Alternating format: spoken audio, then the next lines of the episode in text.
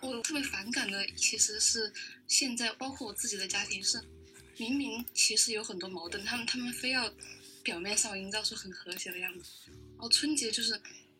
春节可以把这些矛盾全部抹平，就觉得大过年的什么都不要说，什么矛盾都不要去面对，然后就大家都是一团和气的，就觉得很压抑，在家里待着就很无聊，然后我就在做自己的事情，他们就很不理解我为什么要做自己的事情。嗯，可能我跟他们的对话最多只是维持在一个啊，好，你们说的对，你说的开心就好这么一个状态。我也不希望他们去理解我，或者就是也，就是我也不去辩驳他们，就是让我赶紧找个男朋友，赶紧结婚这样的话题。但整体上就非常的不适，因为就是每次回到家里以后，就开始进入被迫表演的状态。我觉得这是中国家庭的一个常态，就是他会把矛盾给掩藏在一种温情脉脉的话语里面。我会发现，其实今天我们普遍是生活在一个疏离的淡漠的状态里面的。其实淡漠是我们的舒适区，我们没有那么多的精力会想关心那些亲戚，也没有那么多精力想跟他们聊天。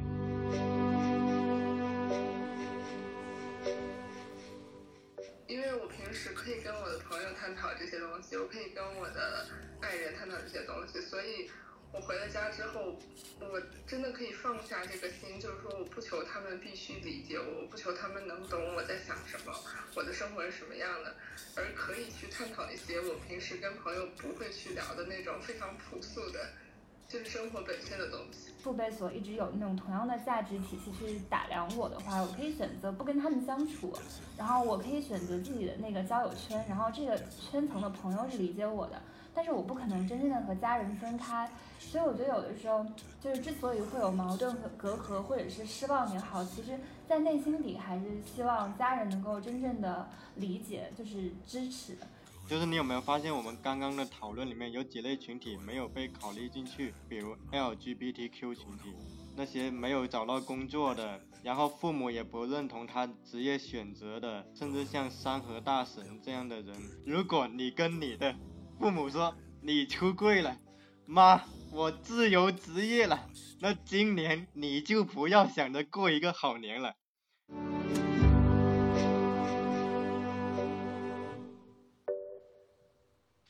I love to speak with Leonard.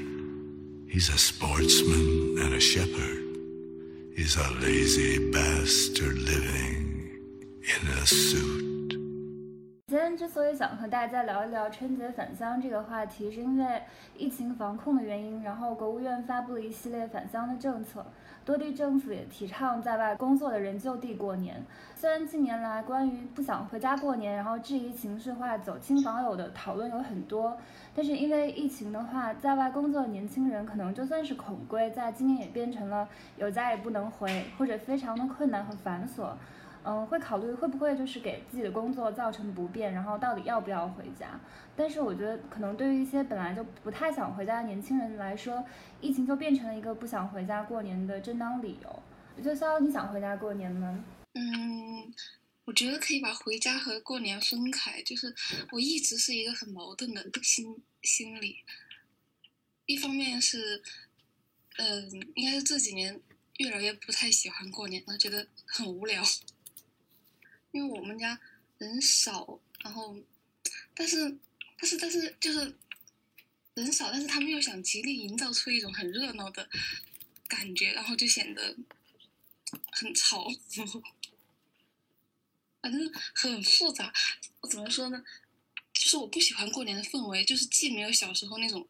春节的感觉，然后又又觉得有点尴尬。那你是从什么时候开始觉得就是小时候那种过年的氛围消失的？会又是从什么时候开始就是不想不想回家就是过年的？是你就是出去上学之后吗？严格来说，就是我小时候特别小的时候是和和外婆在在县城生活，然后县城比较小嘛，然后他的他的四个孩子也都在那边，然后七岁以后跟我妈到城里以后，嗯，过年就经常要两地跑。然后不跑的话就只剩下我和我妈，甚至反正就两三个人。但是就是说，一般中国人过年都是要一个家里的，不就可能你们是比如说，呃父父母那一方和母亲那一方分开来有两个小家族，然后对于我而言，我自己就几乎就只有我爸这一边一个小家族，然后如果所有人都到齐，也就还是得有七八个人，然后混在一起，我就觉得很。就是不是说我不喜欢他们，但是我真的很不喜欢那种围着一个桌子，然后一起在那里嗑瓜子聊天的那种氛围。哎，你们家族是在城镇还是在乡村呢？就是你可以跟大家介绍一下，就是你的家族的地理坐标。就是我七岁以前是在县城，在遵义旁边的一个县，就是都没有在真正的乡村生活过，但是县城也也挺小的嘛，就是。人也比较稀疏，然后七岁以后就是在城区，城区就更没有感觉了，就是房子里面就省城。就我这次回家，我的一个感触就是，我觉得这可能也是现在无论是县城还是农村的普遍状况吧，就是年轻人大大量外流，然后剩下其实虽然表面说是亲戚，其实你都不认识他们，然后我跟他们握手。还得我爸妈在我跟他们握握手之前，跟我悄悄话说这是你的谁谁谁谁谁，然后你跟他问个好，然后我们尴尬而不失礼貌的握手了之后，又彼此回到了自己的空间里面，所以我就感觉我回农村，其实有点像是走一个例行程序，就我爸妈他会觉得农村是他们的故乡。但我是从小就在，我是在湛江长大，我从小是在湛江赤坎的市区长大。其实我心里的故乡反而是市区那个地方。我你们应该还没看那个大鹏的电影吧？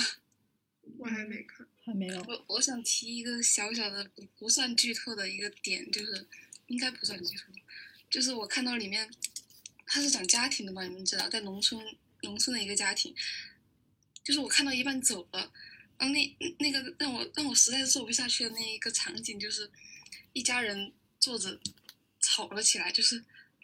我觉得好压抑啊。嗯，对我看到你就是真的那种特别特别，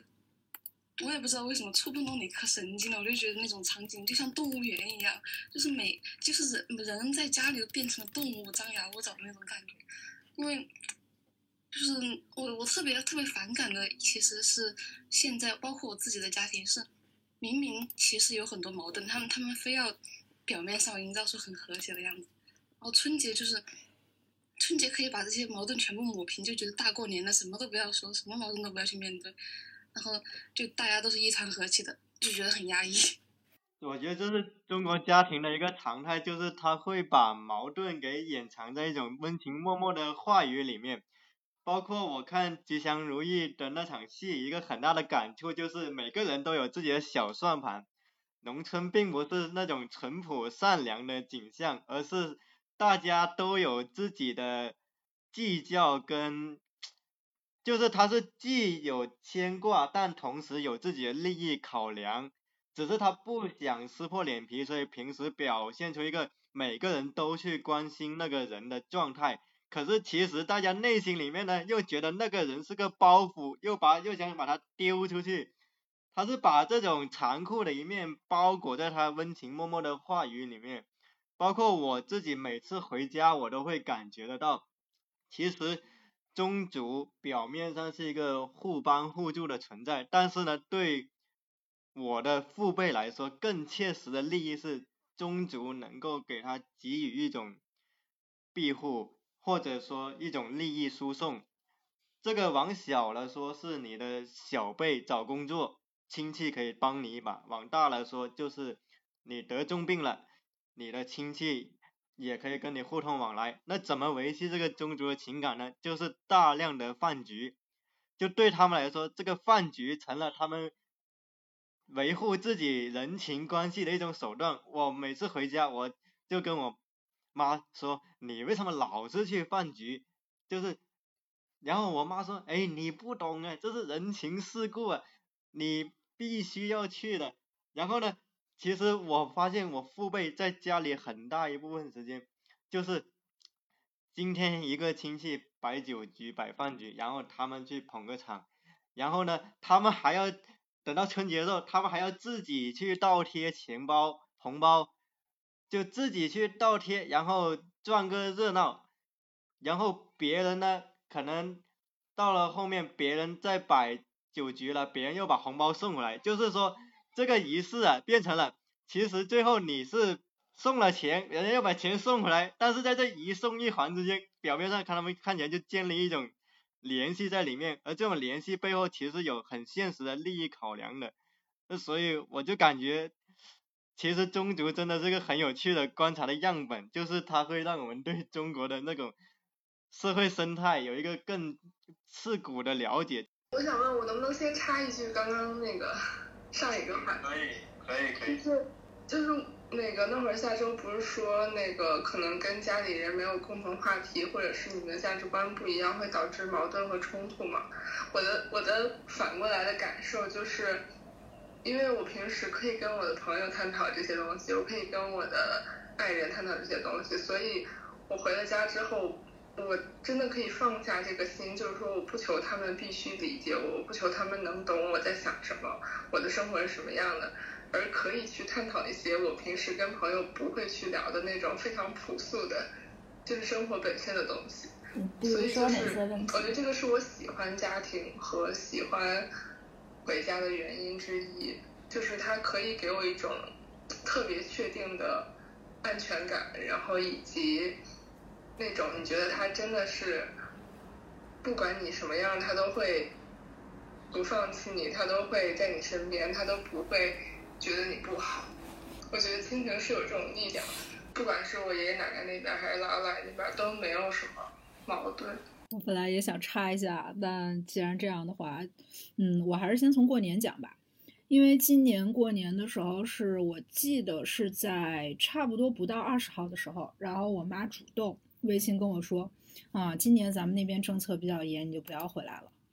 然后当时我还挺震惊的，因为毕竟，嗯，今年那个时候我正在想要不要以疫情这个理由，然后留京过年。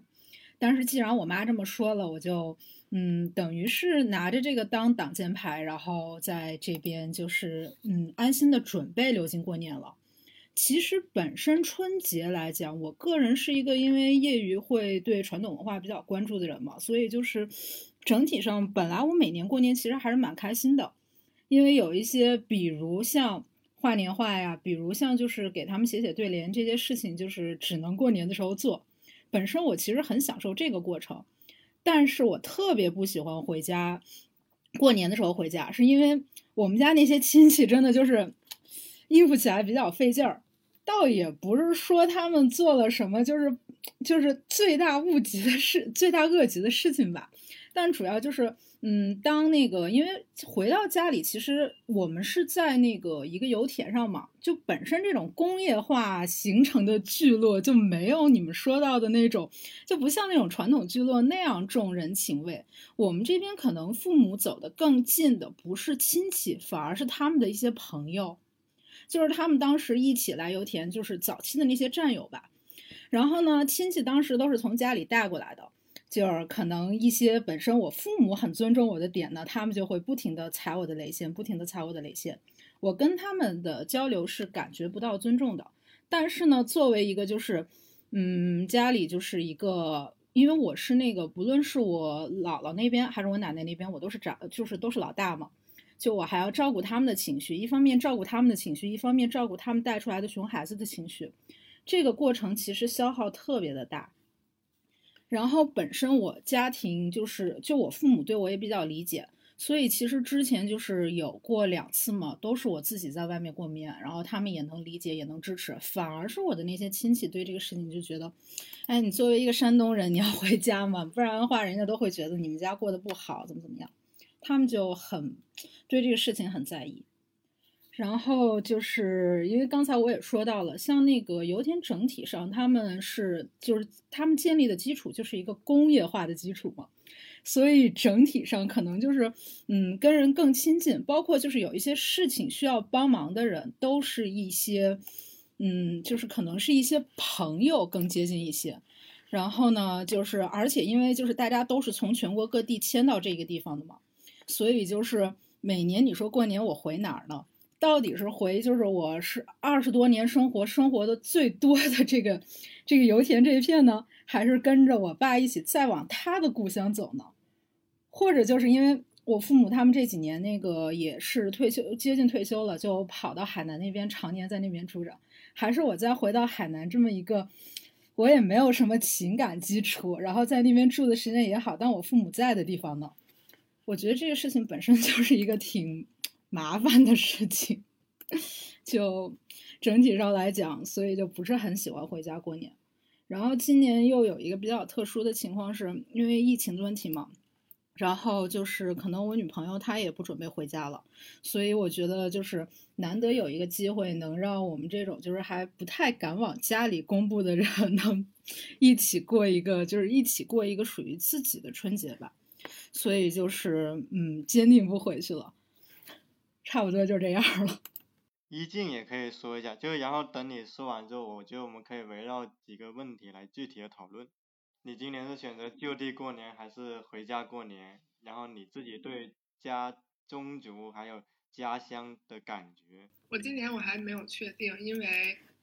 嗯，我是河北人嘛，就是就回河北非常的复杂，可能要做四次核酸检测，然后加来回隔离，所以，但是呢，就是出于又有点想回去陪，就是爷爷奶奶那辈人，所以就还在纠结，然后。嗯，就是我觉得我从小就是家庭这个观念不是我父母带给我的，而是就是我的这些亲人，所以对我来说，可能无论是过年也好，或者家庭聚会也好，就是一个很重要的事情。因为大概在我小学的有记忆以来，就是我们每周六的晚上都会去我姥姥家吃饭，然后这个这个习惯一直从我小学的时候。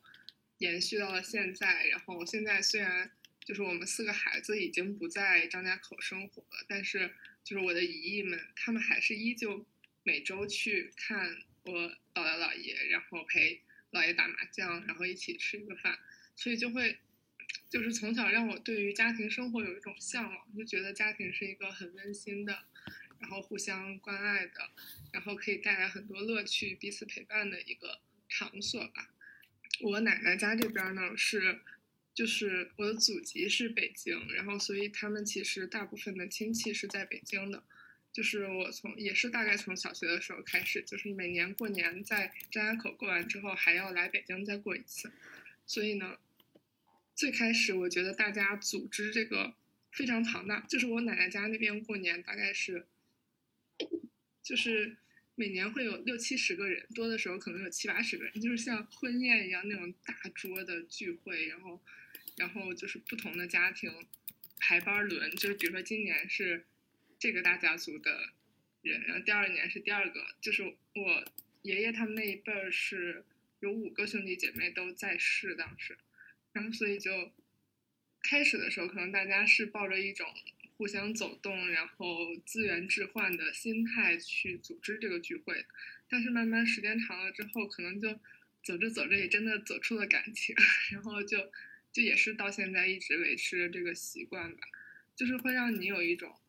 嗯，就是感觉自己的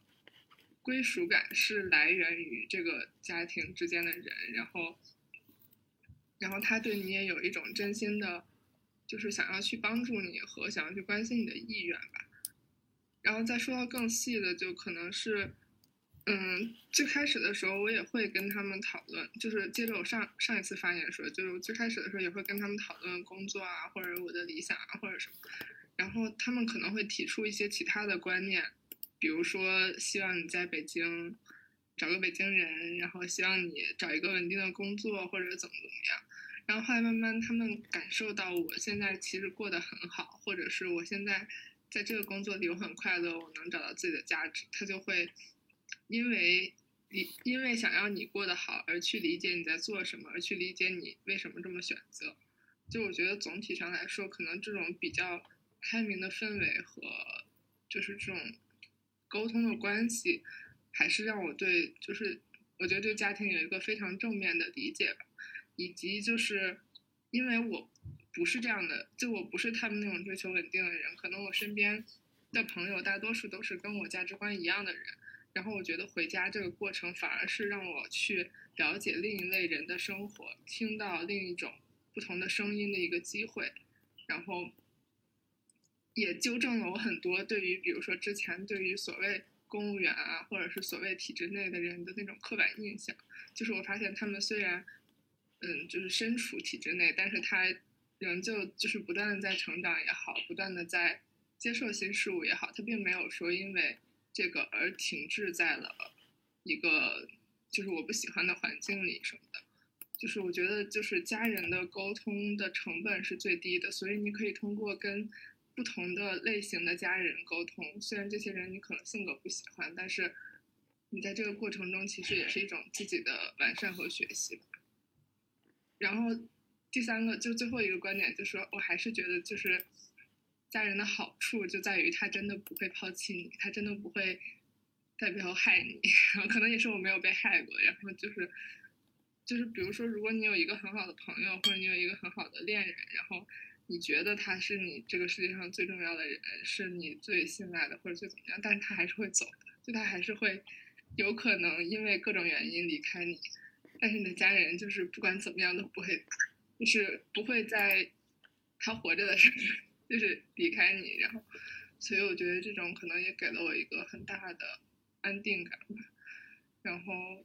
我们就是同辈人处的也非常好，就哪怕比如说没有家庭聚会的时候，我们几个小孩也会私下里单独约聚会，或者是一起出去玩。所以我觉得整体上来说，就是他是我一个就是情感关系的巨大的填补，以及就是教会了我很多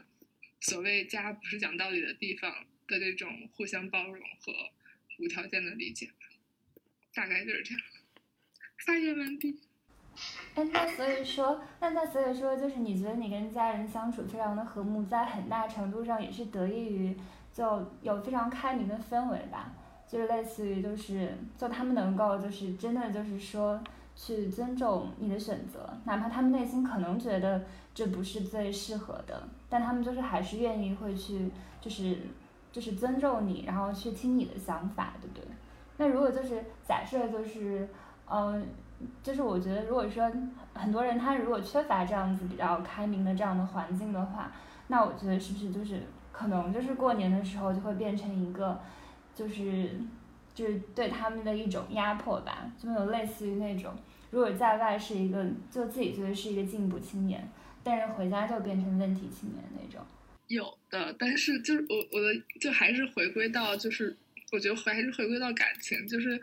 就。我其实我姥姥家那边，他们也会说那种，就是你应该买房，你应该怎么早点结婚什么这些事儿。但是，但是只要你能向他们证明你其实过得很好，他们的态度还是会慢慢的软化下来。就他不会说抱死了一个他认为是对的事情，就不停的跟你说。就是你们可能有有过争论，有过就是彼此不理解，但是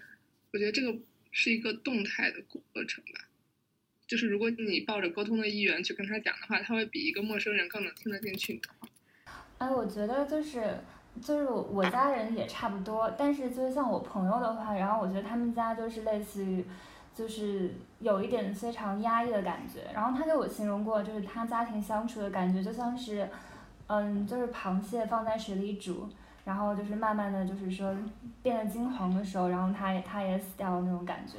就比如说像像他的妈妈的话，就特别希望他能够考一个公务员。然后如果说他身边有就是同事的孩子，然后考上了，然后就会不停的就是对我朋友进行打压。然后还有就是就比如说还有一些身材上的打压，然后或者是嗯情感上的打压，就类似于就是把自己所有的那个。就是价值，他就就他所有价值感的来源都是寄托在这个孩子身上，然后就是希望孩子能够顺着他的意愿就走。就比如说，如果朋友说他不想结婚之类的，然后他妈就会在家里 绝食，就是类似于一定要做出一个就是以死相逼的态度，然后希望他能够呃扭转自己的观念，就类似于就是说好像嗯几乎所有的家庭都会出现矛盾，但是有一类家庭就是会就是父辈就是会一定会让想要让自己的价值观强加在孩子身上的，然后我觉得其实如果能够进行非常的非常开明的交流的家庭，我觉得是非常非常幸运也非常难得可贵的。嗯，那种就是控制欲比较强的家庭，其实也有一种方式，就是就是你这个孩子一直跑在父母的前面。就是我身边有就是特别例子相近的朋友，就是他父母是那种就是应该比你说的那个还要严重，然后他就是那种从小会安排他自己，比如说他父母假设希望他学理科，他就自己先就是喜欢文学，然后他就可能中学的时候就出了书，或者是就那个。做出了一些很有影响力的作品，然后他就可以一直不依靠父母的决定而安排自己的人生，然后他把自己安排的很好的情况下，就相当于反向证明了他父母是错的，然后他父母就管不了他。但是就很多人可能也没有这种能力啊，就再再往后退一步，其实你们也可以，就是先交流，如果交流不 OK 的话，可以一起去做一些，就是心理疏导什么的，也是一种方式。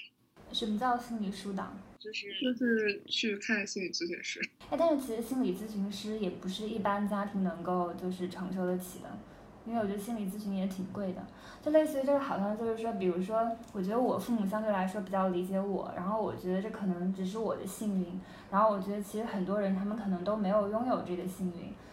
然后然后我觉得也就是说，虽然说讨论了很多，就比如说之前就是说。嗯，父母辈之间的就是不理解也好，就是怎样也好，但我觉得可能就是，嗯，就是还是会就是说也不能离开，就是彻底的离开家庭吧。就类似于我朋友说，他其实也也想过，就很多次都想要想过离开家，但他发现他自己又无法真正的离开这个家庭，类似于就是一种就是困顿在这个生活当中，好像谁也离不开谁的这样的一个状态。然后我觉得心理疏导这种。就可能就是，好像也不太是普通人能够尝试的一种方式。就比如，如果是他，就是如果他坐标在一个小城市的话，他其实心理疏导也挺困难的。或者本身就是，如果父母辈他可能他们自己就不接受这样的一个咨询方式呢，他可能更多是年轻人的一种，就是进行情绪排解的选择。我是感觉现在的讨论有几类群体其实被其实被遮蔽了。就是你有没有发现，我们刚刚的讨论里面有几类群体没有被考虑进去？我举几个例子，你比如 LGBTQ 群体，然后你比如那些社会上的失败青年，像什么那些没有找到工作的，然后父母也不认同他职业选择的这类型青年，甚至像山河大神这样的人，就是我们有没有考虑到，实际上怎样的人？不太会有返乡的困扰，就是他做出了主流认可的选择的人，他的选择在他父母的认知里面是属于功成名就的，或者至少是一个体面的工作，比如他考进了国，他进了国企，或者他是一个名校的博士，出来后有个非常体面的工作，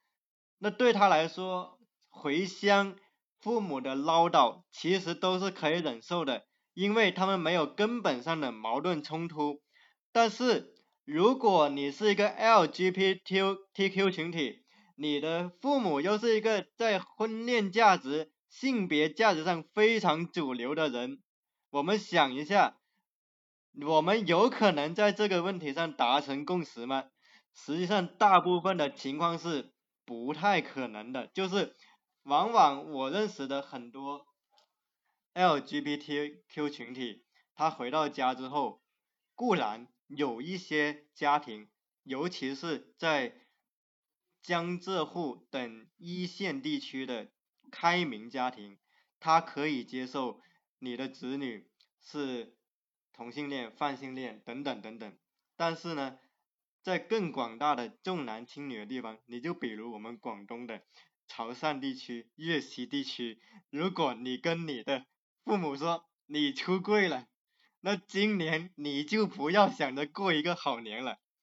又比如说，如果你跟你的爸妈说，妈，我自由职业了，那你也不要想着过一个好年了。所以我是觉得，咱们讨论这个议题，还是得考虑到这种不可调和的问题的存在，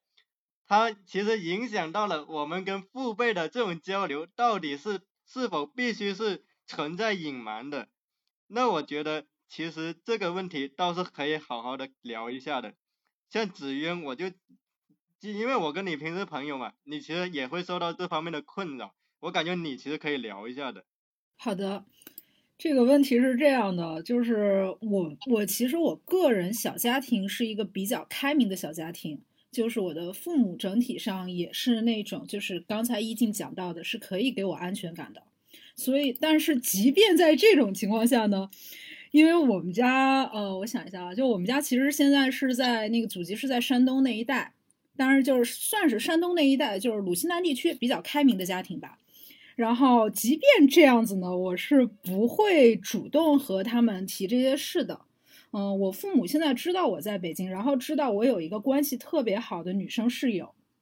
然后他们不知，但是他们就是，嗯，因为山东那一带吧，就好像一般我讲这些，他们也不会往，嗯，就是你们就是两个女生，他们会觉得两个女生之间能发生什么呀？他们不往这方面想，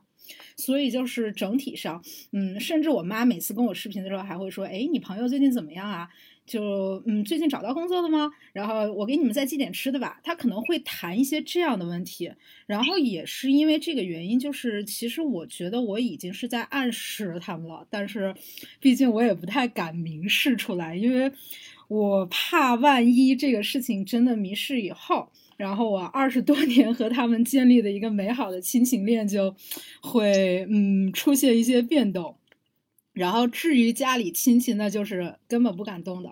因为毕竟我现在在家里的印象是一个，嗯，年近三十，一直在读书，没有对象。没有体制，然后好像还在私企里干活，听说一直在挣钱，但好像也没有给我的亲戚们带来一些直接的实惠。所以，嗯，就是另外一方面，就是因为可能我从小整体上，嗯，就是一直是在读书嘛，就整体上一直是在读书考学。他们之前对我的一个印象和期待都是啊，能领着一家里的孩子一起努力读书上进，然后最好大家都能进体制，一起过上那种那个幸福生活的这么一个。长女的形象，然后等，所以就是为了满足他们的预期，我肯定是不可能把这个关系就是直接明示给这群人的，所以这个问题也是一直在试图解决，但是感觉短时间之内是不不太可能得到答案的。然后以及就是刚才说到了，我记得刚才我们有说到。家庭里就是给家人给你的安全感，但这个我觉得家人和亲戚还是有区别的。像那个，如果作为一个就是在一个大家庭里，我姥姥他们家目前比较和谐，因为毕竟他们就是人比较少嘛，然后大家嗯互相照顾的都比较好，而且家长都在，嗯面子上维护的还不错。到我奶奶家那边，就是因为十年前我爷爷当时那个，就本来也是一个非常和谐的家庭。我小的时候跟我叔叔、跟我姑姑他们都非常亲，但是在差不多十年前吧，嗯，我爷爷当时就是有一天突然就是脑淤血了，脑淤血以后就是当时在床上瘫痪了，差不多有三年左右，后来就是差不多三年多才去世的。然后在这个过程中呢，就是。嗯，我能感觉出来，就是当然一方面可能是因为我长大了，另方另外一方面是他那个病情的确是有影响的。然后在这个过程中就能感觉出来，我爷爷就是我我我的那个我的叔叔和姑姑，他们的那个小算盘就是打到明面上了。因为之前就是他们可能还是比较就是在我爷爷和我爸他们的那个维护下，整个家庭还比较和煦和睦。然后到那个算盘打上来以后呢，就。真的显得很不好看，然后随着这个事情就一直往后发展，发展，发展，到后来我爷爷去世以后，就能感觉出来这一家就是那个能凝聚的那个力量已经消失了。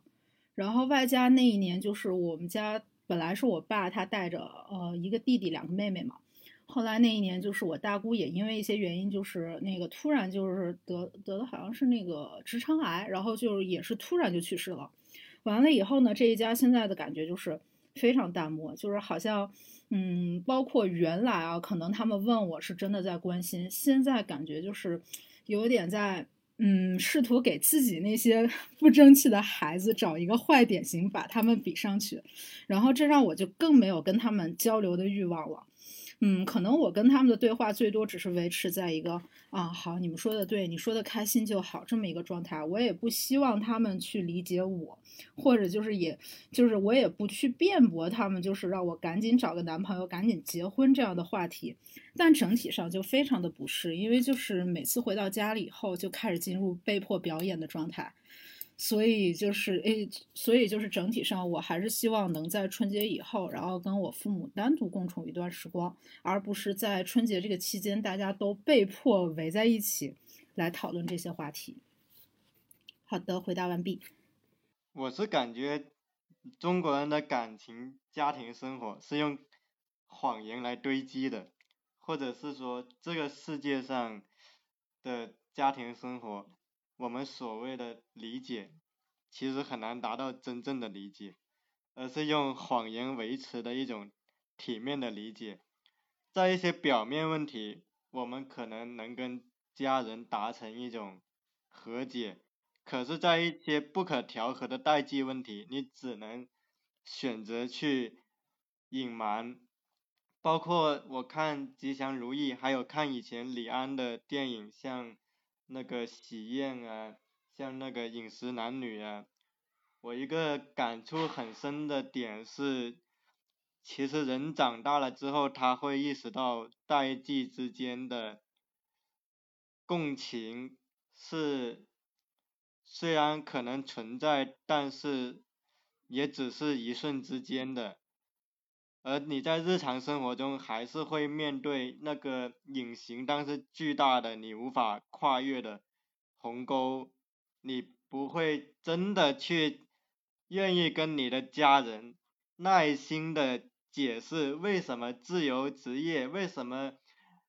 LGBTQ 问题的在今天是合理，而且甚至可能比你说的坐班制生活或者说一种。常态的异性恋的生活，就是他们没有高低之分的，这些在道理上都 OK，但你回到家，你如果跟他们谈，他们都会说，坚决的说不行，这个没有商量的余地，或者说，你这个东西呢，我们就不允许，你就会发现一个巨大的高墙横亘在这里，而这时候你是不愿意再付出。那么多的心力来去跟他们纠缠这个问题，因为你发现父辈的生存经验也是用他一辈子的经验来巩固的，这个时候你怎么可能指望你一个小小的返乡就能够让他们去改变他们的生活经验呢？其实是不可能的。而我第二个觉得。更令我感到细思极恐的是，表面上看起来，我们会觉得这些只会在上一代存在，我们会觉得我们这一代从改革开放成长起来，我们好像在这些问题上就更加有包容力了。但是真的是这样吗？我会发现，当我们这一代人走上了社会，慢慢成为一个社会化的动物了之后，你会发现你身边。乃至这个世界越来越多的人，他在慢慢体认父辈的价值观，他也在慢慢的潜移默化的遵循。比如说，他会用一个非常充满的履历的视角来打量你的目光，来衡量你是这个社会上的成功者、失败者、体面的人，还是说不值得他花太多时间的人。然后当他进入了婚姻，当他进入了家庭，他会劝你说，还是有一个稳定的工作比较好，你还是怎么怎么做比较好。慢慢的，他会变得越来越说教，他会越来越用社会的主流的价值观来衡量你。而为什么他可以这样做？因为他在这个进阶过程中，他实质上成为了被社会接纳的人，他的生存经验。导致了他更默认社会的权力结构，可是另一边，另一边是那些没有被社会接纳的人，他成了无法跟对方达成共识的一方，我就会发现，实际上在我们成长的过程中，一群人是被分割开来的，而这个分割会越来越难以达成共识，因为我们的经验不可逆的发生了分裂。于是，你有没有发现，实际上我们现在都可能已经很难理解零零后乃至一零后他们在想什么？你可能现在觉得父辈不理解我们，我们自由职业，不理解我们。不理解我们谈个 LGBTQ，可是我们何尝理解了杀马特？我们又何尝理解了零零后他们对饭圈文化的一种喜爱，或者说零零后他们自己的感情生活？你会发现人与人共享的一种对彼此的偏见，所以我对这个可能还挺有感触，也唠叨了那么多，然后。但先交给其他人说吧，我先打住。那其实说到底还是就是价值体系的单一，以及就是说不同的人之间，就是类似于就是形成了不同的那些同温层，然后没有办法真正的形成相互理解，所以就是分歧，然后还有这些隔膜，不仅仅存在父辈之间，也存在各个各个群体之间吧。就你之前说到，就是说。嗯，要要把这个反向分两类看，就就是说一类是那种不会被这个问题所困扰的，比如说他们就是遵循父辈的价值体系，然后然后就是说他们就是在一个体制内工作，然后另外一类就比如说他们就是说像是社会所说的失败青年，就比如说那些三和大学什么之类，他们就可能或者是他们是 LGBTQ 这种就是不太符合社会传统的那种认知那些群体会。就是不想回家，但我觉得那是不是就有的时候就类似于当你就是在一个这样单一的评判标准里，然后你被定义为一个失败的青年的话，就有没有点像那种卡夫卡《变形记》里面的那个格里高尔？就是你一觉醒来发现，就你春节回家之后，你就会发现你一觉醒来就变成了一个甲壳虫，然后你可能你还隔着房间就听到你的父母辈，然后在可能就是在为你担忧，在抱怨，就是你为什么就没有。像他们所想的那样成功，然后我觉得就是说返乡的时候，就有的时候中国人喜欢说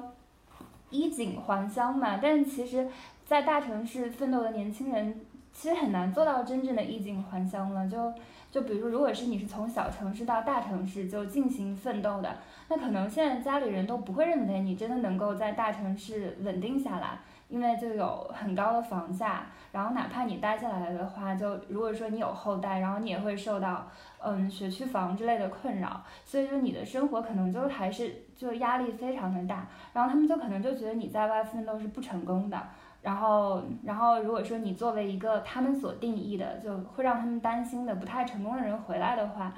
就你就个体还是会怕就是怕被问工资，然后催婚，还有还要送礼吧。我刚刚想。插的那个点是，就是，就是我说亲情的关系到底是，他真的需要你衣锦还乡吗？他真的需要你成功吗？我我有的时候会觉得，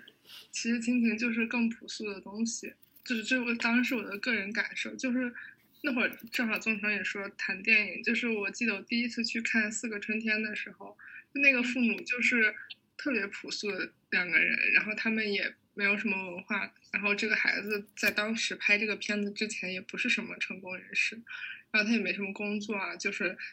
回去瞎拍，父母父母也不知道他拍了用来做什么。但是你从他们的那个相处中，你明显就是能感受到一种很浓郁的亲情啊，包括他们彼此之间的这种就是乐观啊，然后 就是家庭生活的那个其乐融融，我觉得那个其实是很给人力量的。反正就是我没有觉得家庭是一个那么强的权力关系的场，就我觉得很多家人他虽然说可能没有什么文化水准，就我也不是一个就是所谓的特别高知家庭或者什么样的那种出身，但是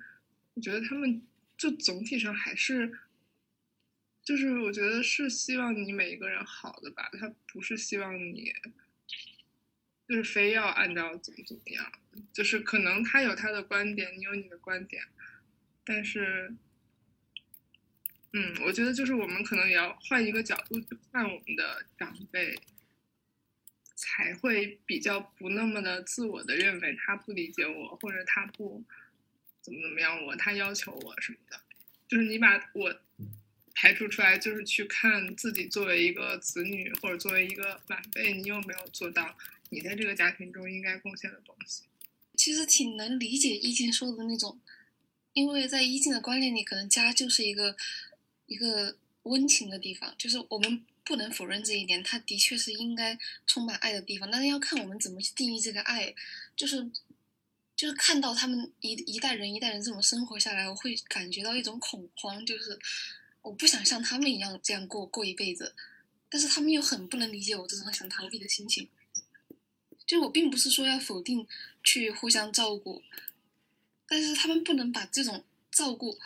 把它就是他们用这种温情的照顾覆盖了一切一切不一样的、不能理解的一切矛盾，就是觉得，嗯，你在外面只要稍微有一点不开心的，然后你就应该回来考公务员或怎么样。但是其实这个时候我需要的是他们的理解和支持，而不是他们的劝我打退堂鼓。就就是因为我觉得就是说内心。嗯，就是还是认为家人是非常重要的，所以就内心就非常渴望得到家人的理解和支持。所以在这个时候，如果家人就是说还是特别希望，就是你去就是做一个体制内的工作也好，或者是就是怎么样也好，然后内心带来的那个失落是跟那个就比如说你同辈人之间的不理解是截然不同的。因为就比如说。嗯，像如果说是我同学或者是一些我不认不太认识的同龄人，然后他们假设就是说也用那种，嗯，就是父辈所一直有那种同样的价值体系去打量我的话，我可以选择不跟他们相处，然后我可以选择自己的那个交友圈，然后这个圈层的朋友是理解我的，但是我不可能真正的和家人分开，所以我觉得有的时候。就是之所以会有矛盾和隔阂，或者是失望也好，其实，在内心底还是希望家人能够真正的理解，就是支持，这样才可以，就是说会有一丝安慰吧。因为因为是真的爱他们，所以也希望他们可以理解我们，就是就是不需要就是就就打个引号的退而求其次的，就是说去隐瞒，就可能内心就觉得，嗯，如果没有谎言就好了，就如果能够真的相互理解就好了。就是我觉得可能是有会有这样的一种期盼吧，就哪怕不可能实现。所以昨天看那个《吉祥如意》，就会就是在思考，这对于中国人来说，真正的，嗯，无论是说孝心也好，什么道德良知拔高一点也好，就真的只要只能只能是回到根，回到乡土，才能算是，就才能算一个人他是完整的吗？就是我能不能？就是建立起另外的新的和家人的相处方式，就是他好像无论你你去追逐自己的多大层面的东西也好，好像你最后还是得回去才才可以，不然你于情于理都会受到谴责。我感觉中国的知识分子或者说读书人一个很长期的困境是，他不得不学会跟乡土社会有一个交流的办法。因为实际上中国大部分的，你会发现那个思维方式还是权力结构都是从宗族社会、乡土社会延续下来的。这时候厌倦了乡土社会规则的人，他怎么才能得到他想要的心灵的庇护所呢？那他可能只能在一线城市有一份体面的收入，然后体面的工作，甚至有。自己的房产，但是你会意识到，在今天这个题是非常非常难的，而大部分人文社科毕业的人，他一方面要面对一线城市的内卷的九九六的生活，另一方面又不得不回到乡土社会去跟自己的宗族长辈有一个交流的方式，所以我感觉其实逍遥提到的点里面，其实也暗含了这种。矛盾所在。然后我刚才其实也想提到的一点是，实际上逍遥跟一静乃至我们之间的观念的差异，它恰恰折射出来，实际上一代人的不同的家庭的成长经验，是会很大程度上影响我们对家和返乡的认知的。像一静，他是生活在一个相对有爱、开明的家庭里面，家会给他一个温暖的感觉。然后像呃逍遥，他的成长环境实际上也会影响他对家的一个观感所在，我自己其实想到的一部影视剧是《隐秘的角落》。你像，如果我们站在朱朝阳的角度，他生活在一个父母离异，然后母亲对他有极为强大的控制欲，甚至那个原生家庭已经到了一个如此令那个作为子女的我们感到一种喘不过气的感觉的时候，那么在这个家庭里面，我到底是选择和解还是选择逃离呢？你会发现。有的时候，当我们还能提出和解的时候，是因为你这个家还有开明的空间。可是，当另一部分人他不得不逃离的时候，也许并不是他没有想过和解，而是他真的已经没有办法了。所以，我觉得这一期非常好的一点是，它其实呈现了我们观念的差异，而这背后是经验跟我们对。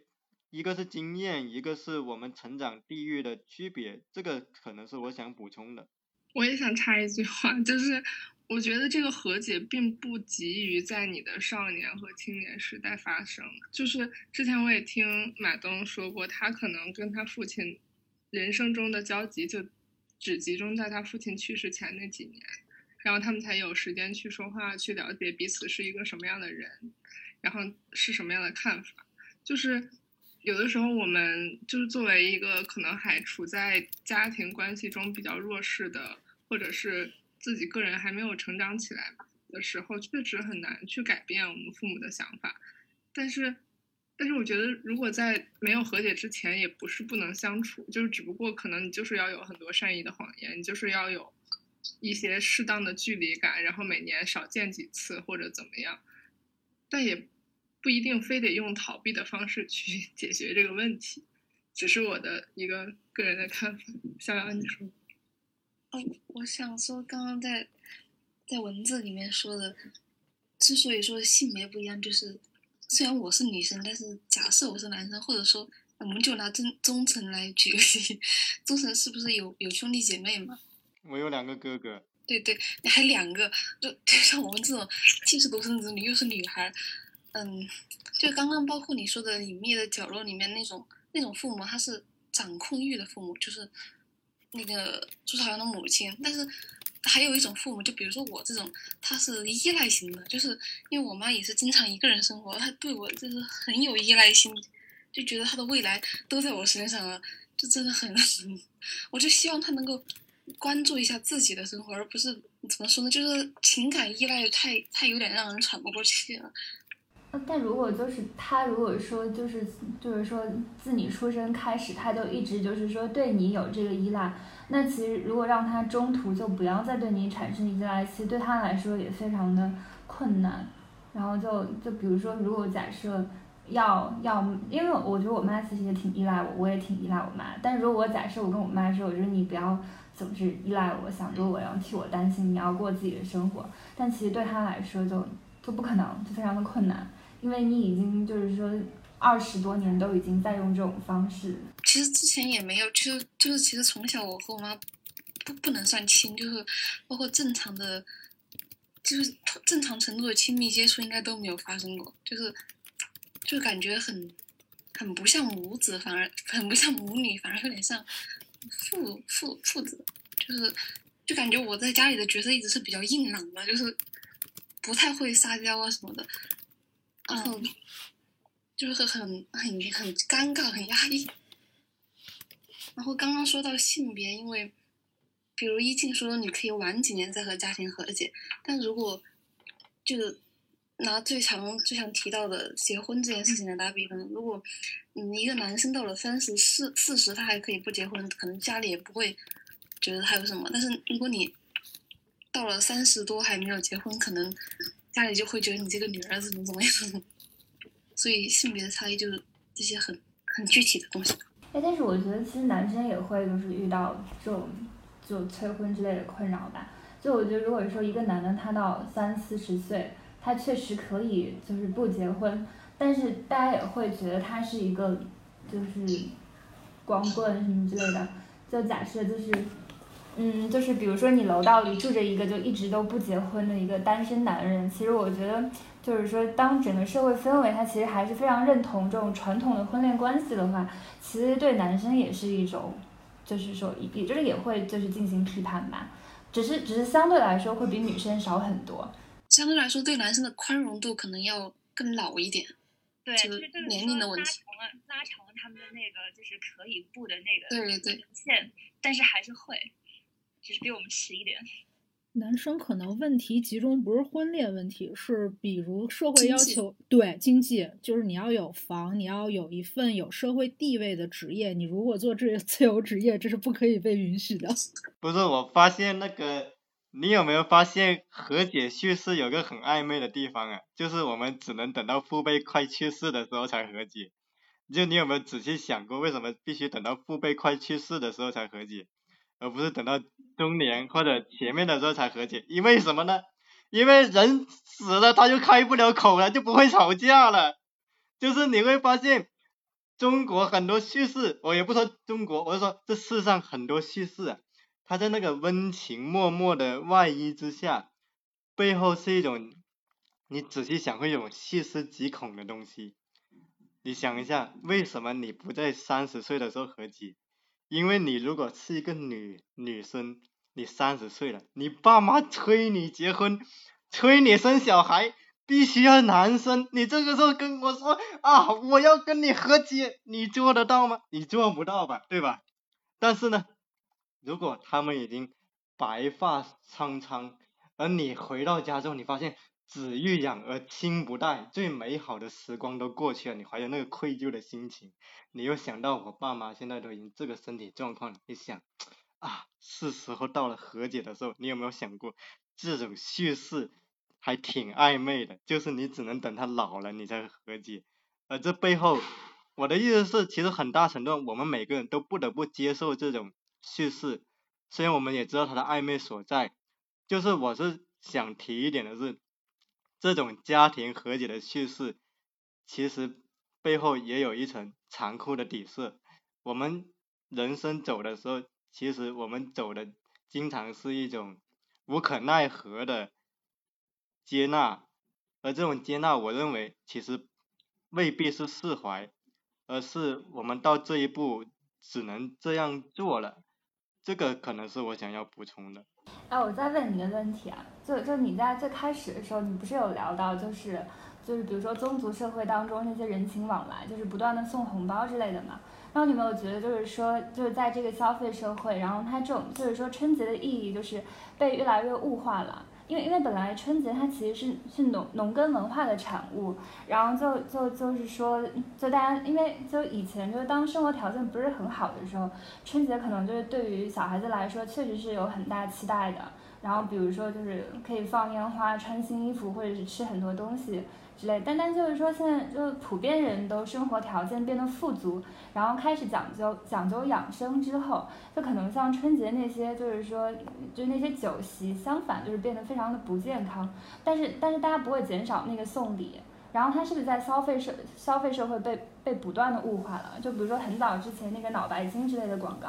就是你今年过节不收礼，收礼就只收脑白脑白金。然后其实亲戚之间就还是会比较你送的那个礼到底好不好，贵不贵的，是不是？就就还是就类似于，那就所以说原本的那个团圆的意义，然后在这个在这个过程当中，它就已经被被抽解掉了，然后大家反而会变得非常的累啊，就是因为像普通上班的人，他春节假期其实只有很少嘛。那那在这这里面就是说会把很多天都分给走亲戚，然后这些送到嗯，就是说这家的礼物，可能又之后你会发现又被这个这家送到了另外一个人家，就类似于就是就好像就是虽然表面上的确是就是维护了所谓的这个家庭关系，但是事实上那个团圆的意义在整个过程当中都已经被稀释掉了。我是感觉物化它不是消费社会或者说工业社会才有的现象，实际上春节它诞生，它从农耕社会诞生以来，它本身就有一个很强烈的物质跟经济利益的考量，因为我们知道在农耕社会，实际上你如果没有一个稳定的宗族作为维系的话，人的生存是非常的脆弱的。宗族也有以以前有一个很大的功能，就是它可以给你提供救济，尤其是在灾荒之年，你只能依靠宗族来救济你。很多自耕农他在那个那个灾荒的情况下，他自己是很难维系生活的。那这个时候你只能依靠宗族里面相对能够庇护你的人来接纳你。但是随着农耕社会向工业社会乃至互联网社会转移，你会发现，第一是乡村的人口跟那个权力结构被慢慢瓦解，大部分人去了城市。然后第二个是我们的年轻人越来越不必再依靠宗族的救济来生活了，对吧？包括我们找工作，我们现在更倾向的是，我们依靠我们的校友，我们在职场认识的伙伴，在城市里的朋友的人际圈来帮我们寻找，而不再是亲戚的介绍。这个时候你会发现。宗族对你的利益的羁绊没有那么强烈了，而你跟乡村的联系也开始慢慢断裂。正是在这个意义上，我们今天的青年人没有那么的依赖所谓乡村的宗族乃至这种饭桌文化。但是可能对于我们这一代来说，另一个新的问题是，当我们脱离了这种集体生活。我们怎么再找到一份那个共同体的意义感？我觉得刚才一静提到一个很重要的一点是，实际上传统的家是给我们一个小的共同体的那种温暖的感觉的。就无论这个家它有再怎样怎样的问题，最后你会发现，最后真的在你最困难的时候还愿意收留你的，一方面是你最好的伙伴，另一方面就是那个家了。可是当我们走向了一个原子化的，就是个体的困境的时候，我们在这么一个庞大的、丰富又极其冷漠的都市里面，我们没有了宗族的庇护，我们的共同体的要通过谁来去维护？这个是对我们这一代新的问题。它其实也是在这个改革开放之后一个被强烈讨论的问题，就是。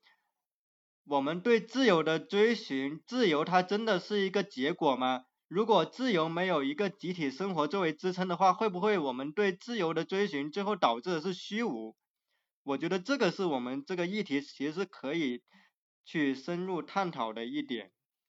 我觉得孙哥说的挺好的。我觉得有一个问题是，可能个体对自由的追寻，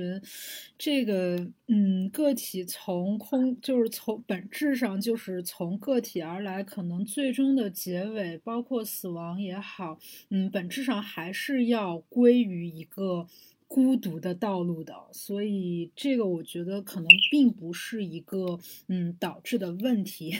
逍遥有要补充的吗？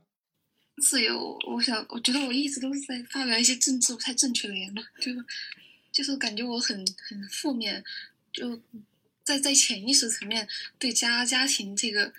这个虚构那个意识上的东西，其实都不是很能，就是他在我脑海中的印象都是一些比较负面的形容词，然后作为个体，可能以后我对家庭的期待也不会很大，对。嗯，反正就觉得家真的是一个很令人头疼的东西。其实我不是说我自己家，而是整个概念吧。就是可能它从来就住在我的脑脑子里，就是已经很难去给它洗白了。这种感情层面的意识，各个方面的原因。那我觉得其实我们可以再聊一点稍微轻松一点的，就是。就其实我们之前所有的讨论，我觉得其实还是就是基于就是说，当疫情没有发生的时候，就一个非常正常的状态，然后年轻人回家就可能会遇到的嘛。但可能就是因为疫情的原因，比如说去年的时候，我觉得大多数人都还是停止了走亲访友，然后今年可能就是相对来说也不太可能就是会有这样的大家庭的聚会了。但如果就是那如果没有疫情的话，就是你们还会打打算怎么样过年？就另外一个问题就是，就是说因为就是说。就现在，我觉得，嗯，也会有越来越多的人就开始尝试一种比较新的过年的方式嘛。就比如说，就小家庭一起在春节的时候外出旅游，然后不选择这种就是说花大量的时间走亲访友了。那假设如果说今年没有疫情，然后相对来说是一个，就假设你们拥有非常就是自由的选择的权利，那你们会选择怎么样过年？我想记起来发表一些正面的看法，就是，嗯。就我感觉我们就是会怎么说呢，就是会哪怕是出去旅游，也会希望能够凑，比如说凑三三家人一起，而不是就是我们三个小家庭，而不是我们一家三口的小家庭，就是就是我们会觉得，比如说，如果我跟我爸妈去旅游，我们就可以随便找一个什么时候都可以去，但是就是过年是一个好不容易能够把大家凑齐的时候，就会很希望一家人整整齐齐，然后一起去干一个什么事。像如果我们今年如果是正常的话，我其实是和父母已经计划好，然后要一起再去海南那边住一段时间，就是春节期间。然后他的很多朋友，就是早年去海南的那些朋友们，好多其实也是不喜欢，嗯，就是那种大家庭的应酬吧，所以他们就是一起在海南那边买的房子，然后可能就是，嗯，因为都快退休了嘛，比较闲，然后他我的父母和他们的朋友之间会有一些比较好的互动，比如一起去打打牌啊，打打勾机啊，嗯，玩一些他们那个时代比较喜欢的东西，然后可能会，嗯，这方面去的反而多一些。感觉旅游，嗯，去就是很多家庭去旅游过年还真的挺挺好的。对，但是，就如果我跟我妈说这个去旅游，她肯定不会答应。就是他们的观念，你过年还是得在家里，这个没法说服你。她不想去，你也不能怎么说服她说出去玩一下真的很好。就是，嗯，就是改变不了那些固有观念。虽然我真的觉得一起出去玩挺好。我突然想岔开一个别的话题，如果没用，以后可以剪掉。就是比如说，就因为我们几个现在应该都还没结婚吧，就是如果结了婚之后，其实你就是会面临一个去谁家过年，以及多久去一次这个人家，多久去一次那个人家的问题。就是我觉得我们的父母是早晚要习惯我们不会每一年都能在家过年这件事儿，然后所以可能我觉得这个过程也是一个，就是帮助他。理解你们已经成为独立的个体，或者是你已经有了自己独立的家庭，而他不能再继续要求和控制过程。等到他进入这一步之后，我觉得他会慢慢的更能接纳你，不不在他的那个框架之下，就是用你自己的生活方式去生活吧。因为我们现在毕竟好像在他们眼里都还是孩子嘛。就如果你真正独立了，或者是你有自己的家庭了之后，这个事情，我觉得可能也会得到另一种程度的缓解。我觉得这个东西它比较暧昧的是，当我们嗯批评家人对我们不理解的时候，如果我们的经济基础不能独立，实际上是非常的暧昧的，因为我们一方面受惠于家庭给我们的教育啊各方面的支持，另一方面又去。嗯，批评他们对我们的不理解，但是说句实话，我们也真的理解他们了吗？其实也不是，其实双方都不是互相理解彼此，所以我，嗯，我可能长大之后，我反而不会奢求他们对我的理解，而是，我其实会维系这种表面上的和睦相处，然后去珍惜。见到他们的时光，而只是说我意识到有些感同身受就是不可能达成的，有些东西就是止于止于沉默的，而我自己能做的就是我自己打好我的经济基础，然后我去追求我自己更认同的共同体，因为实际上当我们谈到嗯传统的共同体逐渐的。消亡逝去在黄昏的时候，可能对我们这一代人来说，新的问题是我们其实处在一个过渡期里面。我们仔细想想，等我们四五岁之后，我们还会回农村过年吗？可能未必，我们可能在城市过年。那我们到到时候跟谁一起过年呢？难道是我们一直我们自己待在自己的小房子里面，只跟我们的爱人一起过年吗？这种只有两个人的共同体，真的能够？让我们感到一种集体的亲情的存在吗？这个其实也是要打上问号的。所以我可能想补充的，就是第一次，其实我们相互都没有互相理解；第二个是，当我们的经济受惠于家庭的时候，会导致，嗯，我们在批评他们的时候，也会表现出一种暧昧的态度。是的，所以只能努力的让自己摆脱暧昧，而且。嗯，怎么讲呢？就是我现在之所以每天都在疯狂的工作，每天不得不接受九九六，不得不放弃我作为一个文科生的尊严，去给互联网公司那些程序员捧捧臭脚。某种意义上，不就是为了嗯，制造出一种我在我是在幸福生活的嗯状态，然后让家人放心，然后让他们至少在经济方面不要对我干涉太多这么一个状态吧。其实我挺想听逍遥说的，就是你说你一有一种因噎废食的感觉，那我想知道你需要这种就是身身边的集体的带给你的一种就是亲密的感觉吗？还是说你觉得跟朋友或者是以后可能跟恋人什么就够了？嗯，我觉得这个跟性格有关，可能我一直都是独来独往，嗯。就是是生活的圈子也比较小，就是就是孤独对我来说没有太，暂时在这个阶段没有太大的困扰吧。就是因为我觉得没有能力处理好人际关系，比较社恐。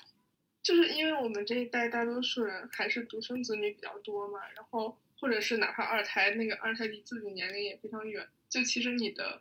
就当我们到我们父母现在这个年纪的时候，我们其实是没有这种大家庭的兄弟姐妹让我们来聚，也没有人会说我们什么，或者说我们的子女什么。那这个时候，我们就是就回到综合原因，就是我们会想要跟谁在一起？就是我想知道你们都想要跟谁在一起？就是信任的人都可以吧，有话聊的。我感觉是一个志同道合的共同体，就是能接纳你的缺点。跟你的偏执的那种群体，就是这个群体可以提供像易静之前说的家庭提供给你的安全感。但有一个暧昧的问题是，当大家都很忙的时候，他就算跟你志同道合，他也不会陪你。啊，因为客观上，如果你的爸妈是生活在二三线城市或者小镇，他相对不会那么的忙碌，他至少有打电话跟你聊聊天的时间。但你会发现，你在北京、上海，你见一个人都特别麻烦。嗯，可能还是跟个体相关吧。因为像我觉得有些人，可能对于他们来说，能和自己相处，达到一个较为愉悦的状态，本质上也没有什么区别。而且这样的话，我们之前聊到有一个问题是说，那个好像我记得宗成说到过，那个家庭呃。呃，春哎是春节还是家庭本身是出于一个那个就是哦对，宗族本身是为了庇护个体，然后让他不要在那么一个条件下生活不下去。那是不是就像利维坦中说的那样，让渡出一些我们的，就我们我们在收获这个所谓的体制的时候，就是让渡自己的权利，然后嗯，然后去让渡自己的自由，然后收获保护，收获所谓的安全感呢？那这样的话，我让渡给谁不一样呢？我是感觉人有时候得面对自己的脆弱，就是他发现他没有自己想的那么的坚强，能面对那种孤独，就是会有一部分他确实能承受这种永恒的孤独，但有一部分他之所以选择家庭、选择其他的集体关系，是因为他意识到了他的脆弱是他自己无法解决的。而且我觉得，当当你面对那种巨大的挫折和失败，或者是。就是信仰的崩塌的时候，其实你，就当然你也会跟特别亲密的朋友讲，但是我觉得他们能给你的那种感觉，还是就你还是希望在他面前维持一种你没有那么无助的状态吧。就是就是我觉得，就是很难跟朋友有那种，就是你觉得他会无条件的。接住你的这个情绪，然后你也会担心自己给他太大的负担。你可能跟他崩溃一次两次可以，你不能每天跟他崩溃，你也不能就是就是这个情绪持续的向一个人输出。然后，但是我觉得家庭可能是一个相对来说在这件事情上更能承载你的地方。嗯，可是像有些家人，他也并不像我们想象中那么坚强。比比如可能我个体来讲，我自己从来遇到问题就是，我会首我第一个瞒的 肯定是我的家庭，因为我妈她本人下是这样。对她不是我妈本人就是一个很脆弱的人，我如果跟她讲我遇到困难的话，她自己会整个人先崩塌掉，所以就只能只能就是嗯，但你面只能跟最就是我相信的朋友或者我自己把这个问题给扛过去。比如像去年春节的时候，这个宗成可能知道，当时七零六出那个问题的时候，就我们是我是真的很无助，很就是在北京直接找不到地方住的，这事情就只能自己把它解决掉，然后达成一种成长。嗯，这种时候我也会，就是我的意思是，当我还有理智尚存的时候，我平时大多数百分之九十九的困难不会跟家里讲。就我其实跟家里的沟通不是那种无话不谈的朋友式，还是非常有保留和非常隐瞒大多数事情。但是就是当你真正走投无路的时候，我觉得还是会有一种安全感吧，因为你会觉得朋友时间很宝贵啊，你不会舍得去那样对他。但是如果从感情上来说呢，就是它取决于一个从小你如何被对待的感情模式。说一件事不想让家里担心，但还有一种情况是，就算你跟他们抱怨什么，就可能你得到的反馈第一时间是指责，就是他觉得你早不该这样。比如你在外面遇到了什么，他就会觉得早就让你不要去外面，早就让你不要出去，然后就是第一反应都是指指责，然后你现在就什么都不想说。还有就是刚刚明明说到的那个是不是安全感的问题？哎，明明想问我啥？哦，就是在你就之前你就说到，就是说如果是那个什么，就是就是亲情因噎废食的话，能不能就没有把握，就是不要建立。但是就就你说到，然后你还说到，就是说，就是你觉得因为你是一个就平常比较独来独往，然后圈子也很小的人。嗯，那那但是就有没有可能就是比较年轻的时候是可以就是说，嗯，没有把握就不要建立起家庭，但是就是说因为。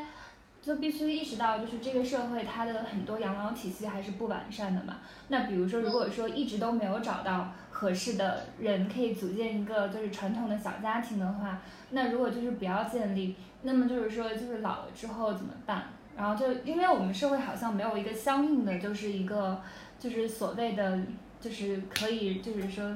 独善其身，然后老了之后给你相应的那些权利保障的一个社会。然后我觉得还有一个就是可能是不是就是我们没有办法制造出一个完全没有矛盾的一个真空的环境，是不是就是说只要是有人就会有羁绊，就只要组建家庭就是会出现所谓的矛盾，就不可能就是说出现一个完全没有矛盾，然后非常其乐融融的这样的一个场景，就好像这东西好像是不可能存在的，好像是不是就是大家没有想大家想象的那样，就是说跟父辈之间不能和解。也没有自己所想那么自由，就是我们可能比我们所想象的要稍微再传统一点呢。就觉得，因为现在我们只是在讨论此时这个阶段的想法，可能过两年又又变了也说不定。而且刚刚你也提到，哎，你提到了啥？就是那个哦，我想补充的是那个依依赖感的问题，就是你说从小可能我和我妈是互相依赖的关系，但是其实我是在七岁以后才。才算是真正认识他的。其实以前都是像留守儿童一样，然后，然后，但是在在县城的时候，呃，就是我外婆家的其他几个子女，他们就会过年一起来来家里，但是他们都是就一家三口一家三口的来，然后就没人管我，我就自己在那里玩，然后就是嗯，这个听起来就很很矫情，但是可能对于很小的孩子来说，就是有一种有一种很凄凉的感觉，就是我想，呃。我父母当时就在外面打工嘛，然后他们也不会管我，也不会不管我长成什么样，吃什么样。就是我觉得，嗯，觉得从小就没有一个这种一家三口的概念，到后来也，到后来七岁以后也只是一家两口而已，基本上，就是觉得当时还有点，有点就小时候脾气有点不好，没人管我，我就一个人在那里哭，他们也不管我，就是没有人发现我，就是消失了。哎，那这样不会让你更渴望亲情吗？就就那个，就有些人可能就是从小就是因为他们没有这样的一个就是小家庭，然后看到别人有的话，就不会就是更加加剧他们就是就是特别渴望这种东西吗？那我感觉我只会渴望，只会羡慕别人的，因为后来后来我发现我们家的人都没什么家庭概念，就比如说我妈就像个孩子一样，然后都都是在我要去照顾她的感受。然然后我爸就是永远永久性消失的那种，是嗯，就是都不能算是一个很完整的模式吧。虽然我不是说对他们有什么怨言，因为正常的，就是正常，我还是会去正常相处还是可以的吧。但是没有一个很框架性的东西，嗯，觉得家庭可以有很多种形式，不一定非要是我们所熟悉的那种三口之家或者大家族。但是我倒是可以想最后说一下，我发现啊，有的时候你没有那么多的书本的储备的时候，聊的反而自然一点。因为我发现其实那个才是一个人聊天更自如的状态。当你装了很多书本的时候，其实你是还是用一种学术报告的方式来说话，其实观观众反而不爱听。我发现你有没有发现，我们一开始进入的时候虽然是比较生涩，但我们聊开了之后就聊到很多精彩的点。那个其实是我追求的状态。